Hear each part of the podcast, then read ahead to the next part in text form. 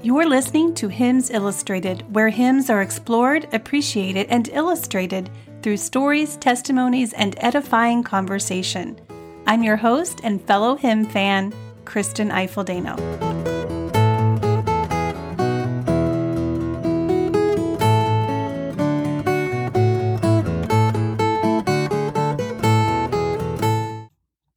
Well, hello there, and welcome to Episode 5 of the Hymns Illustrated podcast.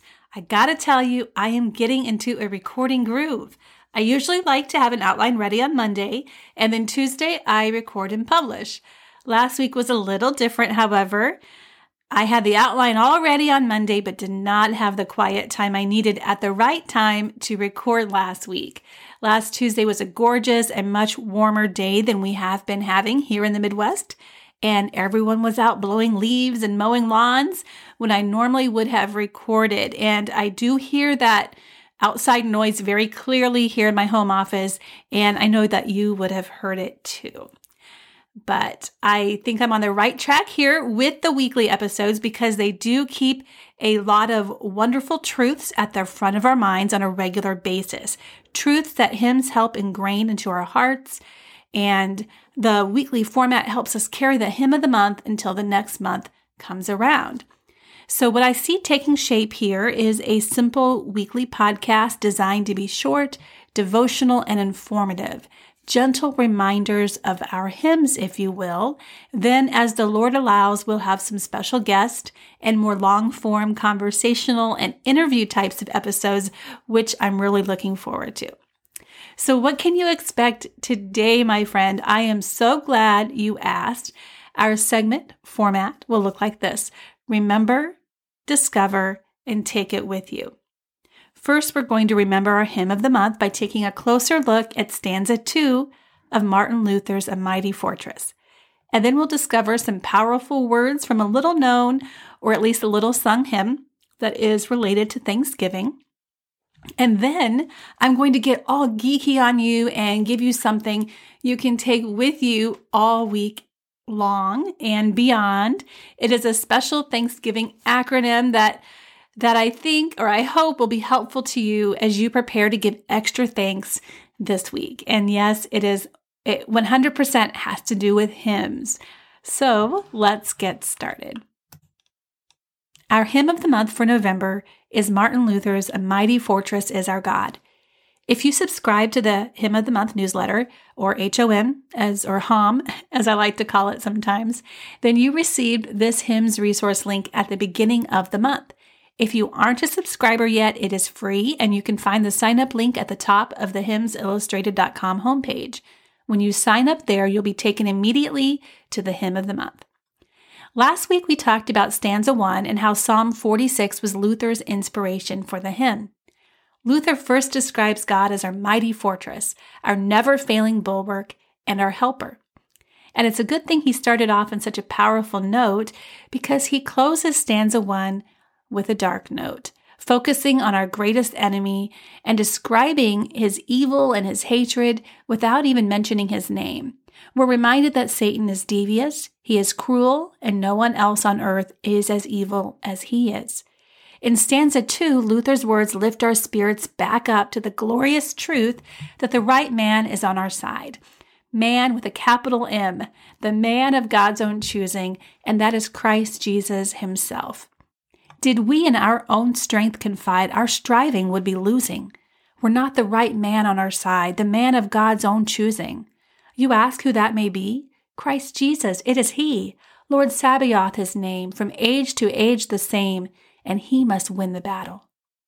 Truth abounds in this entire hymn, but stanza 2 is my favorite because it really helps me understand what's really going on in the battles that I face every day. The stanza opens with the reminder that when we choose to fight our battles in our own strength, we're not going to win. Our best efforts, our best striving is essentially losing. But there is hope. There is always so much hope. In 2 Kings 6, the Bible describes how God provided an army of angels leading horses and chariots of fire to protect the prophet Elisha and his servant, and opens the servant's eyes so that he can see the angelic army surrounding them. Perhaps it's this scene that Luther had in mind when he chose to use a title for the Lord that opens our eyes in much the same way that Elisha's servant's eyes were opened.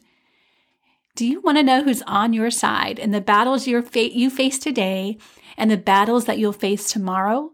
Christ Jesus, it is He. Lord Sabaoth, His name, from age to age the same. Sabaoth means the host or the armies of heaven. What a fitting choice of words for a hymn about spiritual warfare. We need not fear because we have the most powerful being on our side. We have the captain of the entire angel army on our side. Unless we think, oh, that was ages ago, a different time, a different place, I'm not sure how that or if that even affects me right now. Luther's got that covered too, and reminds us that not only is He Lord Sabaoth, He is the same from age to age. It is the same Lord of armies that protected Elisha and his servant who will protect you today and tomorrow. It's my prayer that you take this tremendous truth with you this week and remember who is on your side today. Now let's discover or perhaps rediscover a hymn we should sing more often. Joseph Addison, one of England's finest writers, started a daily newspaper with his childhood friend, Richard Steele. They called the newspaper The Spectator, and they determined to give more glory to God in that paper than other papers in town. On August 9th, 1712, Addison published an essay on gratitude in The Spectator and wrote, "If gratitude is due from man to man, how much more from man to his Maker?" He then appended the full text to a hymn he wrote called Thanksgiving to God for His Particular Providence. The full text gratefully traces the providence of God from our birth to our eternal life with Him. The condensed version is in our hymnals as When All Thy Mercies, O My God. When all thy mercies, O my God, my rising soul surveys, transported with the view, I'm lost in wonder, love, and praise. Unnumbered comforts to my soul your tender care bestowed, before my infant heart conceived, from whom those comforts flowed. When worn with sickness, off have you with health renewed my face, and when in sins and sorrows sunk, revived my soul with grace. 10,000 precious gifts my daily thanks employ, nor is the least a cheerful heart that tastes those gifts with joy. Through every period of my life, your goodness I'll pursue, and after death in distant worlds, the glorious theme renew. Through all eternity to you a joyful song I'll raise, for oh, eternity's too short to utter all your praise. If you would like to hear the song sung, I'm including a beautiful rendition by Fernando Ortega in the show notes. And now, before we end this episode, here's something you can take with you. And yes, I'm talking about our acronym using the word thanks. Next time you're lying in bed trying to sleep, see if you can remember the hymns that go along with this acronym. And if you can't remember, well, why not see if you can come up with your own? The word is thanks. And the hymns are all Thanksgiving hymns. No, they are not listed in the Thanksgiving section of our hymnal indexed. But every hymn is essentially a Thanksgiving hymn because it was written and it is sung, or it should be sung, with hearts of gratitude.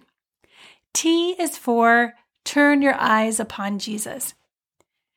Turn Your Eyes Upon Jesus was our hymn of the month last month, and it is fitting for the holiday season because it reminds us to look away from all the crazy holiday marketing and Black Friday and Cyber Monday and whatever else Wednesday adds, and look to Jesus, who is indeed the reason for this season. I know that's a cliche, but it is true, and the one who truly satisfies.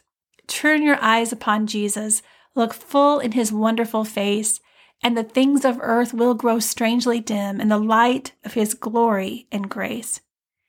H is for Hallelujah for the Cross. If you happen to find yourself around a Thanksgiving table with the opportunity to publicly share something you're grateful for, might I suggest the cross? Horatius Bonar sums it well. The cross, it standeth fast. Hallelujah, hallelujah, defying every blast. Hallelujah, hallelujah, The winds of hell have blown, the world its hate hath shown, yet it is not overthrown. Hallelujah for the cross. A is for All Creatures of Our God and King, a powerful hymn of praise that lists several things we creations can thank our Creator for. Thou flowing water, pure and clear, make music for the Lord to hear. Oh, praise Him. Hallelujah. Thou fire so masterful and bright that givest man both warmth and light. Oh, praise Him. Oh, praise Him. Alleluia, alleluia, alleluia. N is for Now Thank We All Our God. During the year of great pestilence, which happened in the 30 Years' War, epidemic, famine, and death hit the town of Eilenburg, Germany, really hard. Pastor Martin Rinkert often conducted funerals for as many as 40 to 50 people a day, while he was also mourning the loss of his own wife. And yet, Rinkert was able to leave a legacy of thanksgiving in the words of a hymn he wrote for his children. Now thank we all our God. Now thank we all our God with heart and hands and voices, who wondrous things has done, and whom his world rejoices, who from our mother's arms has blessed us on our way with countless gifts of love, and still is ours today. K is for King of My Life, I Crown Thee Now. Full disclosure, the nearest hymnal I grabbed only has one hymn that starts with a K. Now, I happen to know that there are a lot more, but this hymn works just fine for our Thanksgiving acronym because it acknowledges our tendency to forget what we're thankful for, and then it points to the best place to remember. King of my life, I crown thee now. Thine shall the glory be, lest I forget thy thorn-crowned brow. Lead me to Calvary. Lest I forget Gethsemane, lest I forget thine agony, lest I forget thy love for me. Lead me to Calvary. S is for Surely Goodness and Mercy. Our church recently sang this, and a dear older saint came up to me afterward with tears in her eyes to tell me how this is one of her favorite hymns, and she was so glad to be able to sing it again. He restoreth my soul when I'm weary. He giveth me strength day by day. He leads me beside the still waters. He guards me each step of the way. Surely goodness and mercy shall follow me all the days of my life. Surely goodness and mercy shall follow me all the days of my life. And I shall dwell in the house of the Lord forever, and I shall feast at the table spread for me. Surely goodness and mercy shall follow me all the days of my life. Well, that is all for now, folks. I wish you a very happy Thanksgiving, and a reminder to always keep your hymnal open. Thanks for listening to Hymns Illustrated. If you were blessed by what you heard today, you can say thank you by leaving a review on iTunes, sharing the show with a friend, or by shopping at ChristianBook.com using the affiliate link in the show notes. All of these gestures keep Hymns Illustrated going and growing. Thanks again for listening. Until next time, keep your hymnal open.